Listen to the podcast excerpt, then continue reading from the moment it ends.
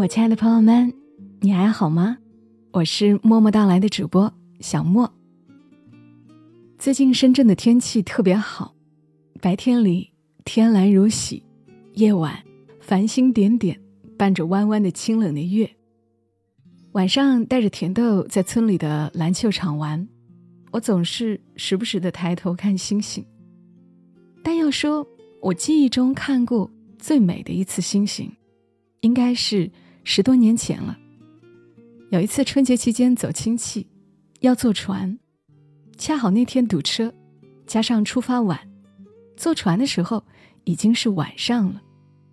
小小的、有些古老的船只上，头顶就是明月星空，倒映在水波上。世界安静极了，当时又正处在向往诗意浪漫的年纪。那一刻，只恨自己不是个诗人。要是能把此情此景写成诗，记录下来，该多好！但幸好，关于这样类似的场景，古人已经留下了名篇。今晚想要和大家来读诗。听我的节目的听友，好些人还惦记着作者在下行之，惦记着他的文字。那这个晚上，就让他的文字。陪伴大家，为大家选择到的是出自于他的公众号“在下行之”当中的一篇文。最后不知天在水，满船清梦压星河。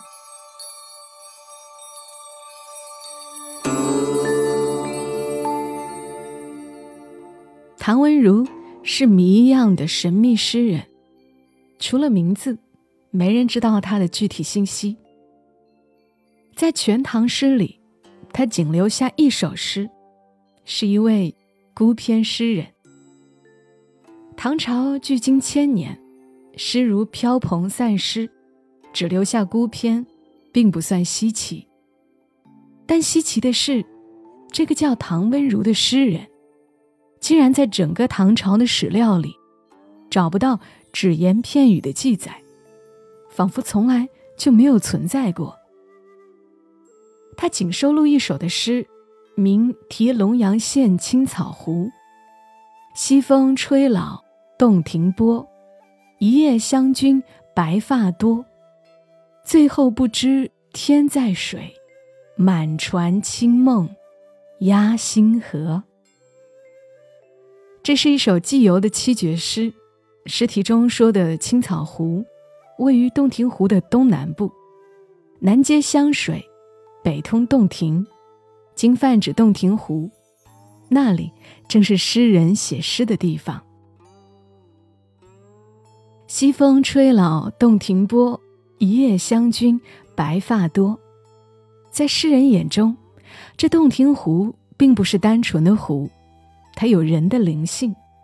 被萧瑟的秋风一吹，水波如皱纹，显得苍老。而这洞庭之水。连接湘水，也让人想起了传说中的湘君。在传说中，湘君是尧的女儿，舜的妃子，死后化为湘水女神。诗人想着，恐怕这湘水女神也已经随着湖水老去，满头白发。其实洞庭湖水不会老，传说中的湘水女神。也不会老，只是诗人此时心中有愁情，移情于景，看什么，想什么，都有凄苍之态。最后不知天在水，满船清梦压星河。诗人乘着船在洞庭湖面上游览，他喝着酒，渐渐醉去，最后小憩，忽而醒来。夜色如水，恍惚间分不清天地四至。这时湖面已经成为星空之境，而他竟不知道是整个天上的星辰都倒映到了水中，还以为是自己载着满船的清梦，卧在整个璀璨的星河上。在这种如梦似幻的情景里，诗人产生了奇妙的感觉。他觉得刚刚做的梦，仿佛是有体积的，是载满了整个小船。这梦仿佛也是有重量的，是沉甸甸的压在了星河之上。一切那么真实，又那么梦幻，在真实和梦幻的交织里，感受到超尘拔俗的空灵。唐宛如这诗中所处的洞庭湖，自古号称五湖之首，一直是诗人写诗的题材圣地。唐朝很多著名诗人都为此湖写过诗。孟浩然写过“八月湖未平，涵虚混太清，气蒸云梦泽，波撼岳阳城”。刘禹锡写过“湖光秋月两相和”。潭面无风镜未磨，遥望洞庭山水翠，白银盘里一青螺。杜甫写过“昔闻洞庭水，今上岳阳楼。吴楚东南坼，乾坤日夜浮。”这些名篇或有吞吐日月的雄阔气势，或有高卓清逸的飞驰想象。都各称绝唱，而唐温如这样一个默默无闻的小诗人，竟能在这些诗之圣者、豪者面前，以唯美奇幻的清灵浪漫，与他们并驾齐驱，在笔调境界上皆不输分毫。就这首孤篇而言，唐温如不输给唐诗中任何名家。但是为什么这样一个杰出的诗人？在唐朝的史料里，竟找不到关于他的任何记载。其实答案并不复杂，那就是这个唐温如根本就不是唐朝的诗人。后来，据中山大学陈永正教授考证，此唐温如其人，实为元末明初的诗人。他这首《题龙阳县青草湖》，是被误收到《全唐诗》里。《全唐诗》在清朝成书，编者多达十人，收入两千多名诗人的诗作近五千首，其中难免出现错误。而唐温如这首诗之所以被编者误收，主要原因有两个：一是由于古代诗书不用标点断句，而唐温如恰巧姓唐，名字很容易被人误读为唐。温如，这么一来，他就被当成了唐朝诗人。而是由于这首诗写得太漂亮，大有唐诗之风，放在唐朝的集子里，完全可以与一众名家绝唱争辉，很容易就被选上。我们现在看，唐温如本不是唐朝人，他的孤篇进入唐诗，只是一个最美的误会。而他即便被考证为元末明初的人，却仍旧神秘。在元明的史料里，也并没有关于他生平的详细记载。我们也只能在零碎的信息里，得知他是南宋义士之后，经浙江绍兴人，受父亲教诲，有侠义精神。所幸的是，在《全唐诗》外，其他的诗集集里。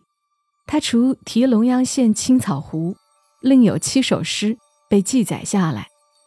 我们在这七首诗里，尚能还原一鳞半爪的唐温如。他在题海月后人烟峦小景图中写：“须臾笔砚间，淋漓走元气。”在赵文敏书《洛神赋》里写道：“浮飞夜走天无奔。”丽龙腾香老交舞，可见他懂笔墨丹青，痴迷书画。他在墨兰中写：“遥接梦结翠衣难，雾坠仙人紫玉簪。”在猫中写：“觅得离儿太有情，乌蝉一点报春声。”可见他喜欢兰花与猫。他在澄碧堂中写。玲珑凿开云雾窗，误作虚空大圆镜。可见他时常参禅悟道。他在题王逸老书《影中八仙歌》中写道：“摩挲故纸叹凋落，老眼昏花犹可认。”可见，他觉得自己一生徒劳，亦太过匆匆，太过短暂。从这些诗里，我们可以看到一个精通诗词书画、喜爱花草动物、探索禅宗哲学的才子。他大概和其他诗意文人一样，志存高远，却无缘仕途，只能一书一画，一盆兰，一只猫。一次参禅，一场宿醉，了却一生。一年秋天，他游荡到龙阳县，被洞庭之水所吸引，带着酒泛舟于洞庭湖上。在那里，他看见了一生中最如梦似幻的画面：一叶小船泊在一片湖面之上，而湖水倒映一片星空。化为星空镜像，这小小的船，仿佛不是泊在湖面，而是压在漫天星河之上。他不知道的是，在他那幅画面写成诗的瞬间，就替后来的人们定格了全世界最美的星河。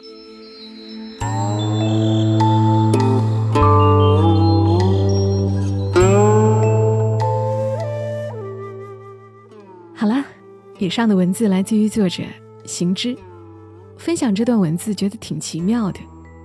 在历史长河中，单单一个人是多么的渺小，但当我们在读着“最后不知天在水，满船清梦压星河”这样的诗句时，似乎也和七百多年前的唐温如相遇了。不得不说，也是一种浪漫。感谢作者行之。也感谢你的收听，祝你今晚好梦。小莫在深圳，和你说晚安。Thank you.